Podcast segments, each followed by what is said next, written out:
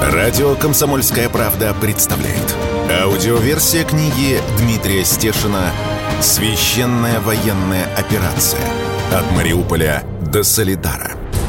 Читает Григорий Данцигер. В книге упоминаются террористические, экстремистские организации, полки, батальоны, спецподразделения. Кракен, Азов, Правый сектор, ИГИЛ, которые запрещены на территории России. Глава 41 20 мая 2022 года. Александр Ходаковский. Когда азовцы стали сдаваться, мы обалдели. Оказалось, их больше, чем нас. Сто дней я прожил в батальоне ДНР «Восток» с самого начала Мариупольской битвы. И вот вместе с его командиром Александром Ходаковским пробую подвести итоги первого этапа спецоперации. Они могли пойти по нашим тылам, как бригада Ковпака. Дерзости не хватило. В конце февраля, сразу после начала спецоперации, батальон «Восток» перебазировался из Донецка под Мариуполь одним броском, одной колонной. После нескольких дней боев батальон пересек бывшую границу ДНР и Украины и занял пригородные поселки Калиновку, Толоковку, уже считающиеся окраинами Мариуполя. Начались изнурительные бои в многоэтажках микрорайона Восточный. Он примыкал к Азовстали. Многоэтажки взяли, противник откатился на завод. В середине мая, когда началась массовая сдача в плен азовстальских сидельцев – на полевой базе «Востока» начались движения. Стало меньше машин, техники, бойцов. Батальон приготовился к новым задачам. Я встретил Александра Ходаковского и первое, что спросил. «Все? Первый этап войны завершен? Что мы поняли за эти месяцы?» «Поняли, что мы можем их бить, можем выполнять все боевые задачи, которые перед собой ставим. У нас случился психологический перелом – как сейчас выглядят наши линии фронта в республиках? В ЛНР ребята продвинулись даже дальше за свои административные границы. В ДНР все в состоянии развития. При этом у нас линия боевого соприкосновения уходит дальше. Бердянск, Мелитополь, Херсон. Мариуполь был таким проблемным пятном внутри наших территорий. Накопленный в Мариуполе ресурс врага не мог у нас не вызывать опасений. Противник мог отсюда контратаковать? Да, и такие попытки были. 28 единиц бронетехники. А наша линия окружения города вначале была просто пунктирной. Могли ожидать всего. Да вот, смотри. Только на участке нашего батальона с Азов-Стали вышло больше тысячи боевиков. Вышли своими ногами, то есть вполне боеспособные. А всех блокирующих Азов-Сталь сейчас едва ли больше двух тысяч наберется когда я был на передке, на передовой, и сообщили, что сейчас начнется выход в плен, наши ребята на позициях были в реальном беспокойстве, ждали прорыва. Да, но азовцы не смогли распорядиться превосходством в ресурсах, в живой силе. Не хватило у них грамотности и дерзости. Они могли пройтись у нас по тылам, как бригада Ковпака. Но мы в итоге решили задачу, которой в новейшей военной истории еще не было – на Азов стали. Они могли бы обороняться еще долгие месяцы. Мы же опрашивали рабочих и знали, что там за система бомбоубежищ, ходы и коммуникации, по которым даже технику можно перемещать. Но мы вынудили их сдаться и получили уникальный опыт войны в таких условиях. Какой? Мы можем побеждать превосходящие силы противника и делать это с минимальными потерями. Научились. По словам Ходаковского, опыт получали не только те, кто штурмовал город. После взятия Мариуполя изменения произошли и на других участках фронта. Это заметно, это чувствуется. Какие изменения? После отрезления от первых боев произошло приспособление к новым реалиям и условиям войны. Есть же такое выражение Ленина – учиться военному делу настоящим образом. Вот и у нас такая учеба. Мы миновали этап, когда пытались заходить на территорию противника колоннами, занимались штурмовщиной. Командир Востока подбирает слова поприличнее. Толкали некоторые подразделения на необдуманные шаги. Сейчас все стало спокойнее, нет хаоса первого военного месяца. Потери нас научили, потери техники, бойцов. Мы вошли в режим войны и, думаю, будем ломать противника вне зависимости от того, какую он помощь получает с Запада. Украинцы, например, искренне верят, что Запад поможет им победить. Нет. Но он может осложнить нашу победу. Я раньше скептически относился к поставкам с Запада тех же джавелинов и байрактаров. Не хватало военного кругозора. Все измерял позиционной войной в чистом поле. А в городе мы поняли, что штука эта эффективная. Можно наносить удары с закрытых позиций, с больших дистанций. Но переломить ход боев даже западным оружием не удалось. Удалось только доставить нам лишние хлопоты и потери – Фактор ощутимый, но преодолимый. Причем даже когда противник нас превосходит в живой силе. Выводы делаются? Да. Мы же сейчас сами, по сути, военно-испытательная лаборатория. На нас уже выходят производители и говорят, давайте обсудим создание и применение дронов другого уровня. Каких, если не секрет? Что интересует? Поражение беспилотниками единичных, но очень важных целей. Работа дронов в группе роем с помощью нейросети. Все, кто занимается разработкой военного оборудования и снаряжения, все включились. Даже отношение российского бизнеса к этой теме изменилось. Мы поняли, в чем и где мы отстаем, и готовимся к будущим войнам. Нет, не с Украиной. Мы говорим о технике. А люди, как они себя проявили? Простые солдаты, спецназ. Уже можно сделать неожиданный вывод. Воюет все-таки армия, не спецназ.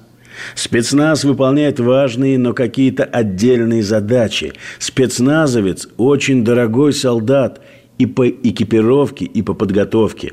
Но военный результат дает армия в большинстве случаев – если спецназ использовать вместо солдат, он заканчивается очень быстро.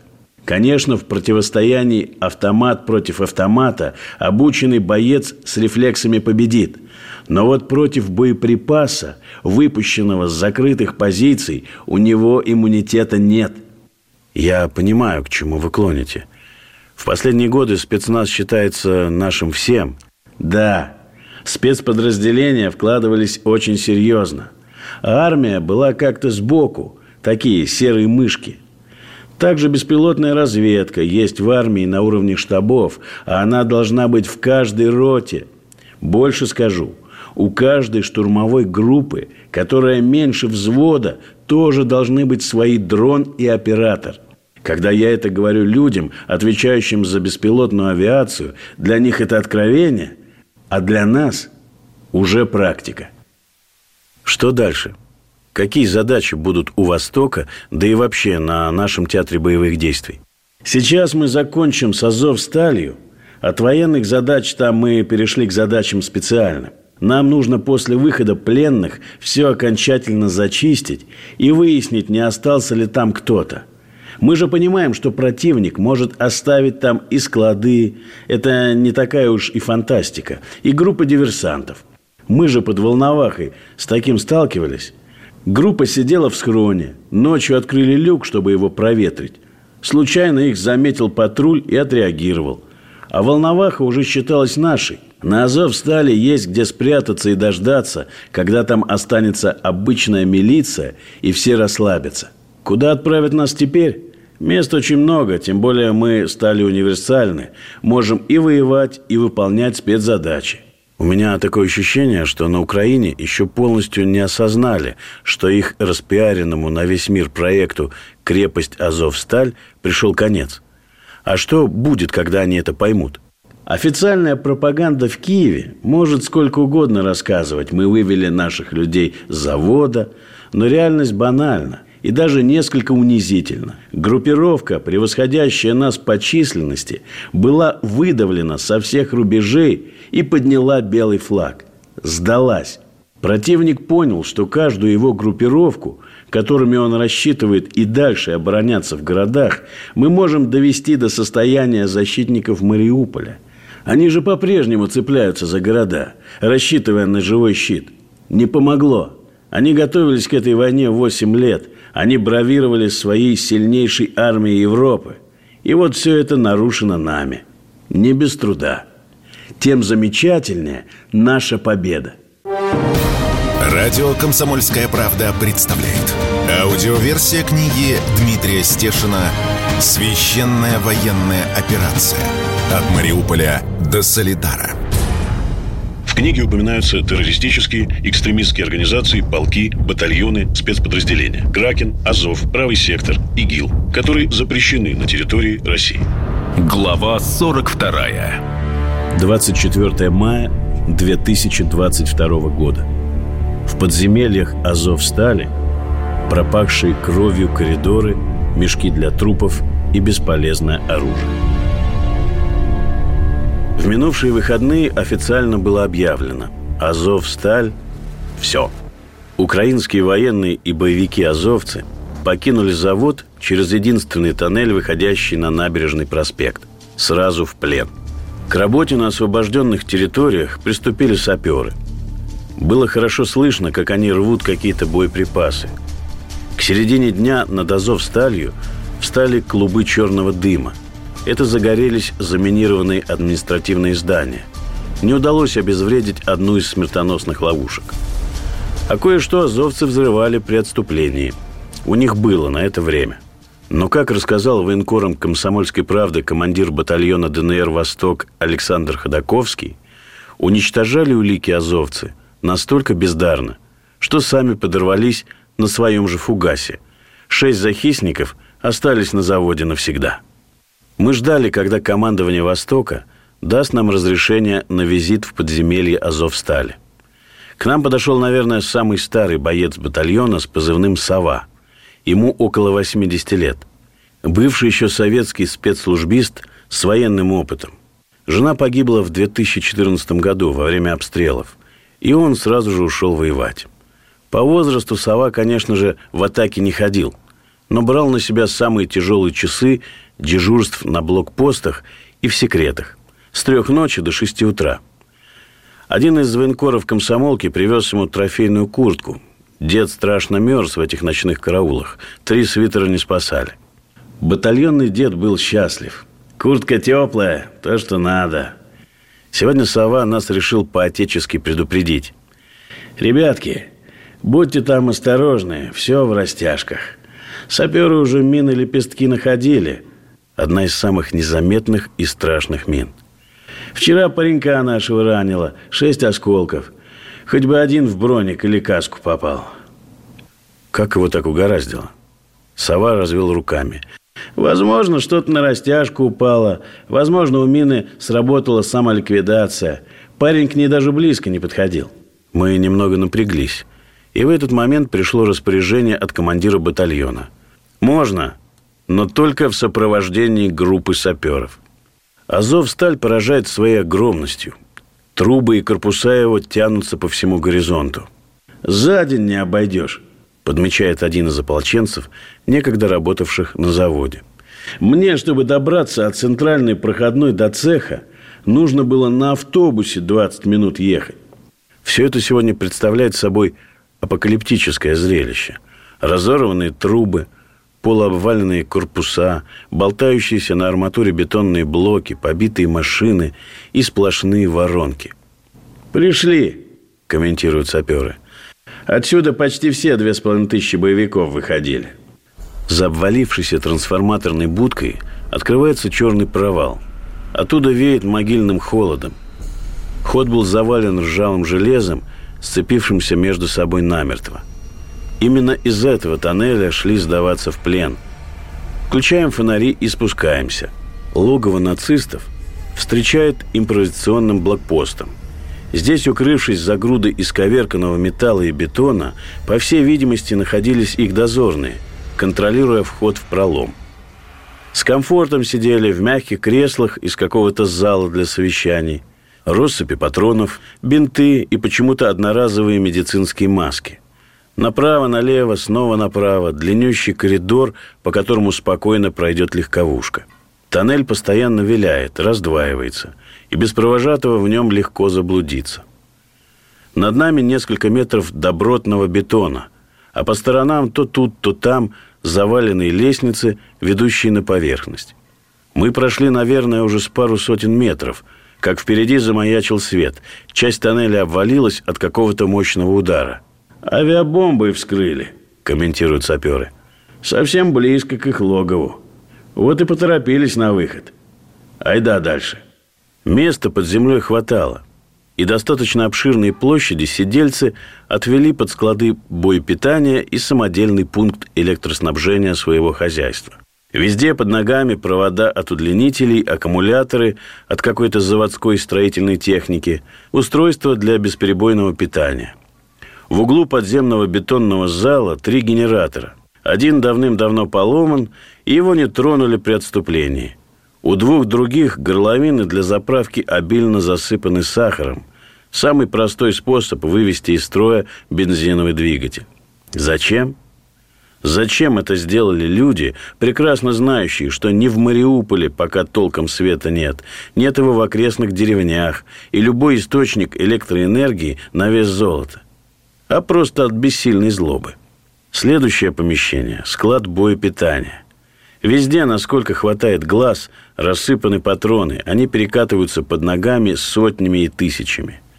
Груды автоматных магазинов, некоторые подписаны владельцами. Битые прицелы, части от какого-то искалеченного иностранного оружия. Выстрелы к подствольникам, произведенные братьями-болгарами. И мины. Противопехотные и противотанковые. Один из саперов предостерегающе поднимает руку. Внимание! Между ящиками засунут небольшой черный пластиковый кейс. В таких перевозят коллиматорные прицелы, дорогущую мечту любого ополчуги. Или подствольные фонари, тоже желанный трофей. Сапер говорит нам, «Парни, отойдите за угол, я вас позову.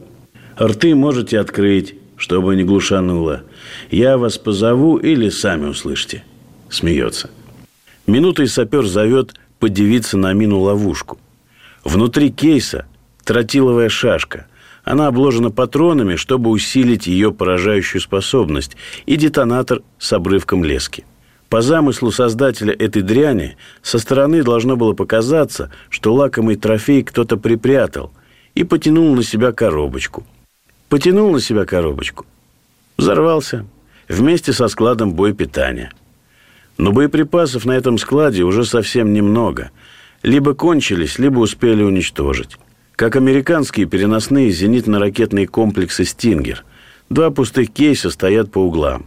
На полу кострища, в которых можно угадать остатки пусковых устройств. В кейсах на своих местах остались газогенераторные картриджи для запуска и работы «Стингера» и папки с описанием устройства – в документе дата 24 января 2001 года. Староваты стингеры. По инструкции, каждые 10 лет ракеты нужно обслуживать, вскрывать контейнеры с инертным газом и перезаправлять. Судя по тому, что ни один наш самолет над Азовсталью не был сбит, эта тухлятина не сработала. А если сработала, наши научились с ней бороться. Как минимум 150 тысяч долларов за две ракеты свинье под хвост – из шахты в полу нам светит фонарик нашего сапера. Парни, хотите посмотреть, как они жили? Мы ныряем за сапером в шахту, проползаем два метра на животе и попадаем в шлюз. Он завален упаковками с так называемыми санитарными мешками для трупов. Подарок Красного Креста, судя по ярлыкам. Интересно, что думали люди, ежедневно проползая мимо этого зловещего склада? Поднимаемся по лестнице, и перед нами первая гермодверь бомбоубежища. Маленькая комнатка, у стены штабель бутылок с питьевой водой. Все пыльное. Запасено было очень давно. Кастрюли, ножи, одноразовая посуда. Похоже, пищеблок, за которым скрывается жилое помещение. Двухъярусные кровати с затхлыми матрасами, консервы, инструменты, снова патроны. Огромный парадный украинский флаг – который сдавшиеся решили бросить. Кружки, нашивки с азовской символикой и десятки разбитых ноутбуков и смартфонов. Теперь можно лишь догадываться, что в них содержалось. В углу спотыкаемся о пробитую бронеплиту. Одна из них изнутри измазана кровью. Мы бродим по подземелью уже второй час, и становится трудно дышать. Воздух пропитан запахом крови, потных тел и мочи. Душно, влажно, при этом изо рта идет пар. Как во всем этом жили сотни людей? Доходим до импровизированного медкабинета. Лекарств и ампул вроде много, но для серьезной медпомощи большинство из них не предназначены. Это не военная медицина, а обычные бытовые аптечные препараты. От желудка, простуды, сердца. Операционной в бункере нет.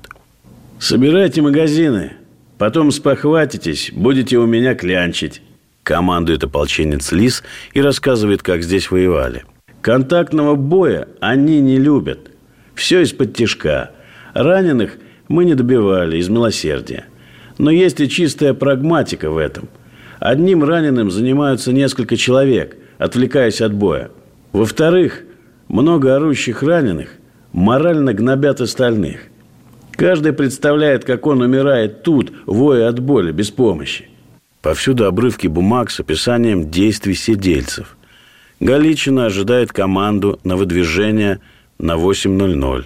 Здесь же находим и подяку, благодарность, с автографом командира Азова ДГ Прокопенко и разбросанные банковские карточки работников Азовстали, видимо, тех из последней смены, которых герои взяли в заложники.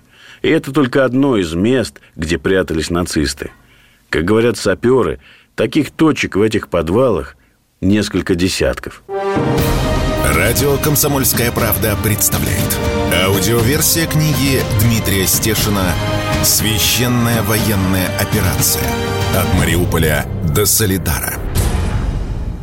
Книге упоминаются террористические, экстремистские организации, полки, батальоны, спецподразделения. Кракен, Азов, Правый сектор, ИГИЛ, которые запрещены на территории России.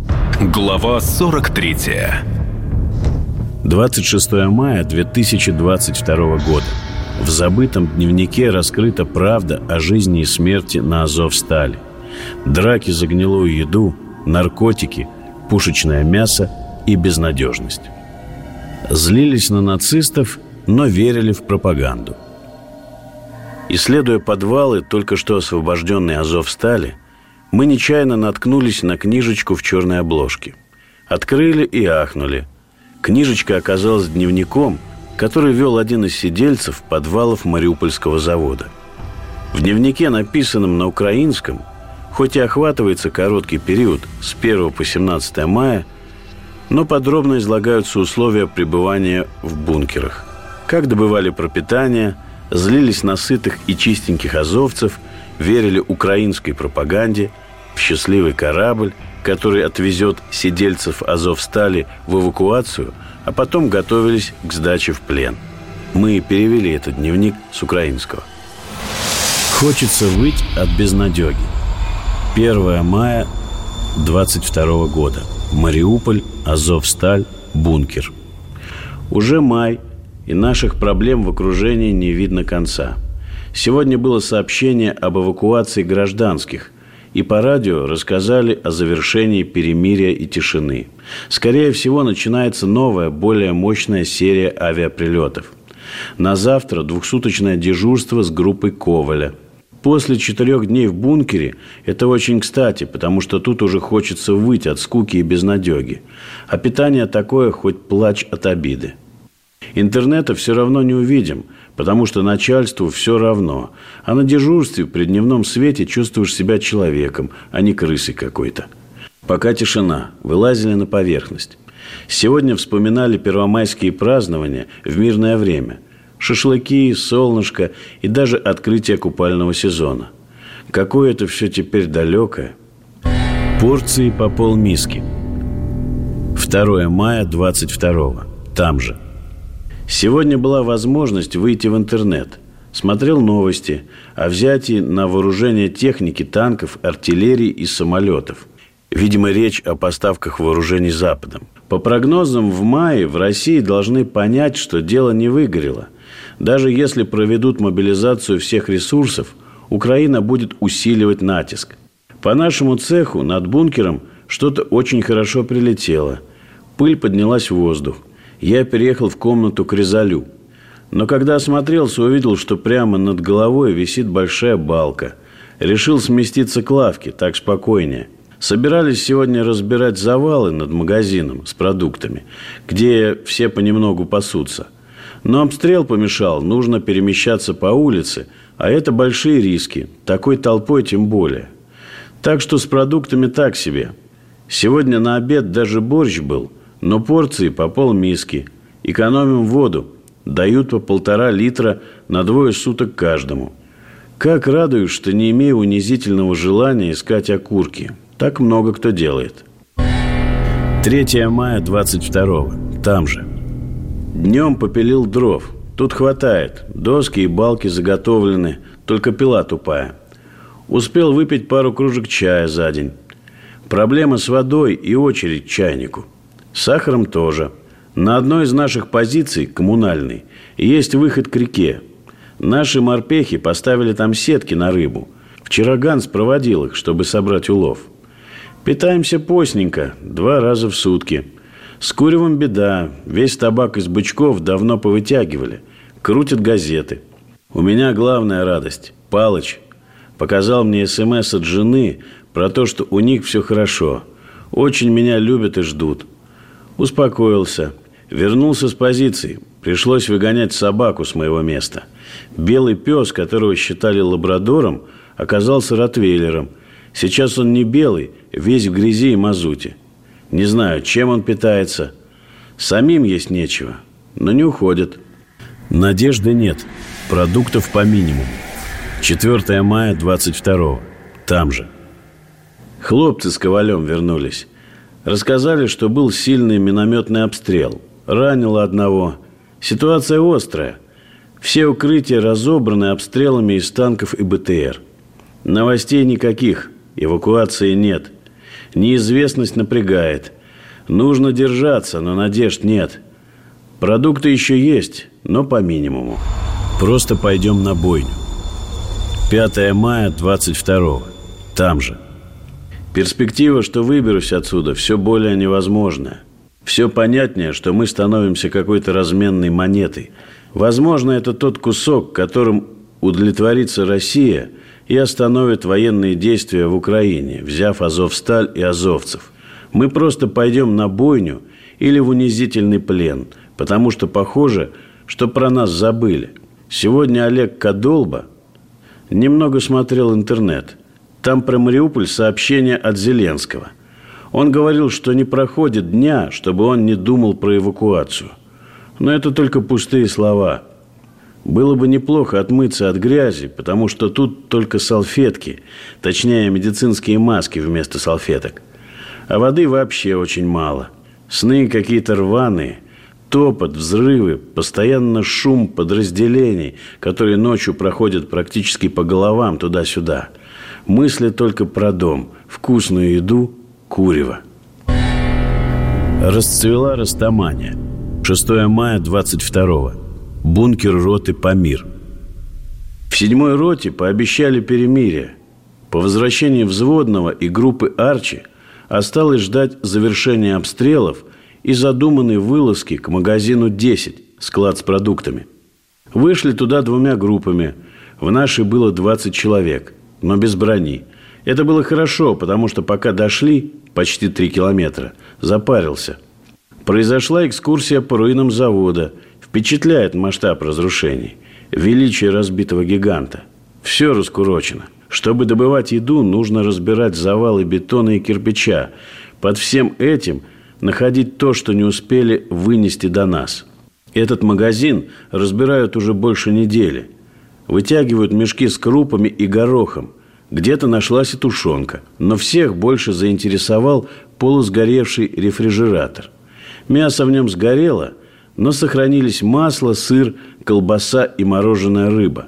Не передать словами эту вонь от гнилой рыбы, которую нужно раскопать, потому что внизу колбаса в вакуумных упаковках.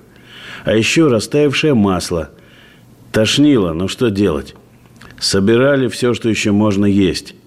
На базе пришлось избавиться от формы и долго отмываться. Но все равно все пропиталось тухлятиной. Ростик мне сообщил, что послезавтра должен идти на дежурство с Калякой, потому что тот выпадает из коллектива. Во всем виновата растамания, которая расцвела буйным цветом на позициях морпехов и других. Травка стала ходовым товаром, разменной монетой. На пользу службе это, конечно, не идет. Наша молодежь делает на этом для взвода гешефт. Наменяли продуктов. Молодцы. Мы для них неудачники. 7 мая 22 Там же. Второй день повара стараются максимально использовать колбасу, что мы принесли. Две трети из принесенного все равно выкинули. Непригодно. Жарят и добавляют всюду. Вспоминается шевченковская «за кусок гнилой колбасы». Живем по минимуму и мелочами. Чего-чего, а боевые задачи, которые нужны государству, мы тут уже точно не выполняем. Просто сидим в осаде. У нас частые гости морпехи из 36-й бригады. Те, которых бросил на произвол судьбы комбриг. Часто говорим об азовцах, про ихнее начальство. Сидят в тепле, чистые и сытые. Они управляют действиями военных с планшетов. При этом своих берегут. Ко всем другим бойцам относятся как к пушечному мясу. Считают никчемными и неудачниками. Конечно, боевой дух это никак не поднимает. А про военное братство и речи не идет. Открытого противостояния нет – но все понимают, что именно присутствие Азова – проблема, что мешает решить вопрос нашего пребывания тут без смерти или плена. Зловещие слухи. 8 мая 22 Там же. Николай Голубов принес какие-то зловещие слухи про договоренность Зеленского о сдаче ДНР и ЛНР в границах областей – на мой резонный вопрос, как можно отдать подконтрольные нам территории, начал меня убеждать, что весь Донбасс уже оккупирован. Не верю и не хочу с дураками этими ругаться. Люди говорят, что я похудел лицом. Это хорошо, может, посвежеет взгляд, а то как вспомню последнюю фотографию на паспорт. И смех, и слезы. Скорее бы все закончилось. 9 мая 22 Там же – Палыч с Кодолбой пришли с позиции, но только для того, чтобы взводный в цеху пристрелял автомат с новым креплением, тепликом, прицелом ночного видения с тепловизором. Еда почти не соленая, не хватает соли. Порции также сокращены. Но не жалуюсь. С голоду не пухну, и то хорошо. Скоро середина мая, а теплее не стало. Некуда спрятаться от грязи и пыли, хотя постоянно мою руки антисептиком. Борода уже густая – Интересно будет посмотреть на себя побритым. У меня хотят забрать оптику моей СВД, снайперская винтовка Драгунова. Вчера даже поступило предложение сменить на автомат. Я полностью за. Общее настроение, скорее бы все закончилось. Все мечтают о выходе. Радио «Комсомольская правда» представляет. Аудиоверсия книги Дмитрия Стешина «Священная военная операция» От Мариуполя до Солидара. В книге упоминаются террористические, экстремистские организации, полки, батальоны, спецподразделения. Кракен, Азов, Правый сектор, ИГИЛ, которые запрещены на территории России. Глава 44. Исследуя подвалы только что освобожденной Азов стали, мы нечаянно наткнулись на книжечку в черной обложке. Открыли и ахнули. Книжечка оказалась дневником – который вел один из сидельцев подвалов Мариупольского завода. Мы перевели этот дневник с украинского. 10 мая 22 Мариуполь, Азовсталь, бункер. Стало интереснее. С ночи с 9 на 10 мая начались авиаудары, от которых вздрагивают стены бункера. Бомбы теперь сбрасывают и днем. Подготовиться к взрыву невозможно, не слышно ничего. От этого немного нервно – Пылюка столбом. Пришлось спуститься ниже, но пылюка и там. Из новостей узнал, что под Харьковом наши ведут контрнаступление. С артиллеристами все хорошо, и скоро они освоят американские 150 миллиметровые гаубицы, высокоточные и дальнобойные. Путин мобилизацию не вел, парадов не проводил. Видимо, украинские СМИ про парад в Москве 9 мая умолчали. Продолжаются переговоры про нашу эвакуацию. Драка из-за продуктов. 11 мая 22 там же. Ротный провел беседу, чтобы выяснить проблемы у военнослужащих. Я поставил вопрос про оплату боевых действий. В идеале хорошо было бы получить распечатку всех выплат. Не имеем возможности проверить деньги на счете, как и переслать домой. Назарлиев бросился в драку против одного из парней по причине распределения продуктов. Ясно дело, когда кто-то находит продукты на стороне и подкармливается в узком кругу, а кто-то сидит на куцем пайке, будут проблемы. Страшно представить все потери. 13 мая 22 Почти весь день был на дежурстве около рации. Слышал переговоры с адвокатом, морпехом 36-й бригады. Вспоминали их бесславный прорыв из Мариуполя, две неудачные попытки. Побег Камбрига, сотни потерь, пленных – Рассказали, что на стадионе «Металлург» массовое захоронение, 150 бойцов. Еще одну фуру с их грузом 200, телами убитых, завалило на заводе Ильича. Потери на Азов стали и в госпиталях тоже закрыты в рефрижераторах, которые не работают. Один из них уничтожен взрывом. Такие вот жуткие дела. Подошли слухи, что на одном из бункеров после авиаударов возле магазина «20» завалило 69 человек. Страшно представить всю статистику потерь. После 9 мая в воздухе витает новая дата эвакуации – понедельник 16 -го. Все еще мечтают про счастливый корабль в турецкую тюрьму до конца войны. Русскому танку дождь не мешал. 14 мая 22 -го. Утро принесло трагическую весть был убит наш снайпер из третьего взвода, старшина Зинчук. Это чуть ли не единственный профессиональный снайпер. Он был очень осторожным и ответственным. Очевидно, что на той стороне работают профи. Это уже пятая потеря в батальоне за время ротации, не считая без вести пропавшего бойца Ивана Кривоноса. Пришел Арчи, взведенный, накинулся на Демченко, который сделал замечание за шум в пятом часу утра – Нервы сдают у всех. Пошел сильный дождь. Боже, мы уже забыли, что может быть дождь.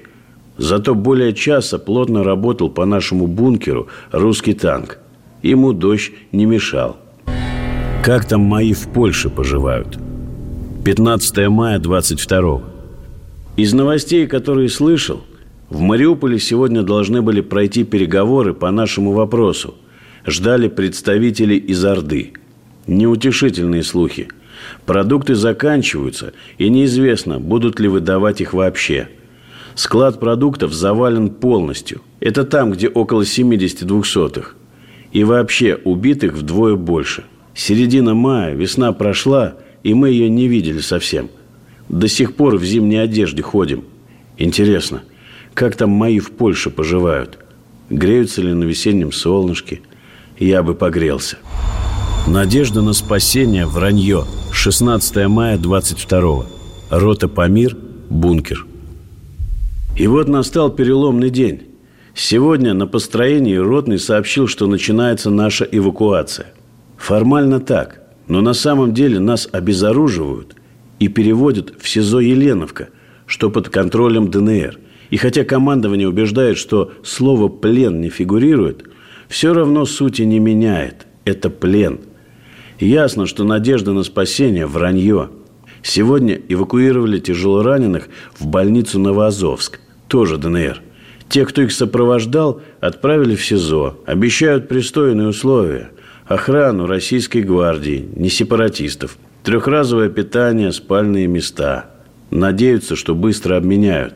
С собой разрешили взять вещи. Но все это не успокаивает, потому что не свобода и поражение – Избавляемся от экипировки и брони. Что можно, уничтожаем. Не знаю, как быть с дневниками. Оставить тут в тайнике, но не верится, что будет возможность когда-то их найти. Сжечь рука не поднимается. С телефона поудалял все, кроме игрушек. Опускаются руки. Хотя после того, что пережили, уже хуже не будет. Как бессмысленно и дико воспринимается последняя утрата старшины Зинчука – который немного не дожил до эвакуации. А еще сегодня снайпер убил одного и ранил другого азовца, которые пробирались к реке. Говорят, что к ВСУ будет другое отношение, чем к Азову. Господи, когда это все уже закончится? Завтра все будет видно, чего и как. Пока сделал вылазку в цех, побродил по руинам, такая тоска. Это была прощальная прогулка. Выбора у нас нет. 17 мая 22 там же. Перебрал вещи, избавился от ножей, спалил шевроны, а также страницы из дневников с некоторыми данными. Вечером прицепился к Палычу и, о чудо, получил 10 минут связи. Любимая таки дозвонилась, мы три минуты разговаривали. Думаю, что они поняли, что отправляюсь в плен. В новостях не увидел к нам презрения, но выбора у нас нет. Что-то будет. Все в руках Господа. Необходимый комментарий. Не жалейте. Они никого не жалели. Мы знаем, что происходило в бункере под рейх-канцелярией. Осталось множество свидетельств очевидцев. Про это написаны книги, сняты фильмы. Людям всегда интересно, как мерзавцы получают по заслугам, а добро побеждает зло. Не сомневаюсь, что последние дни азовстальских сидельцев тоже вызовут жгучий интерес. Слишком много совпадений у двух историй, хотя между ними ровно 77 лет. Та же весна.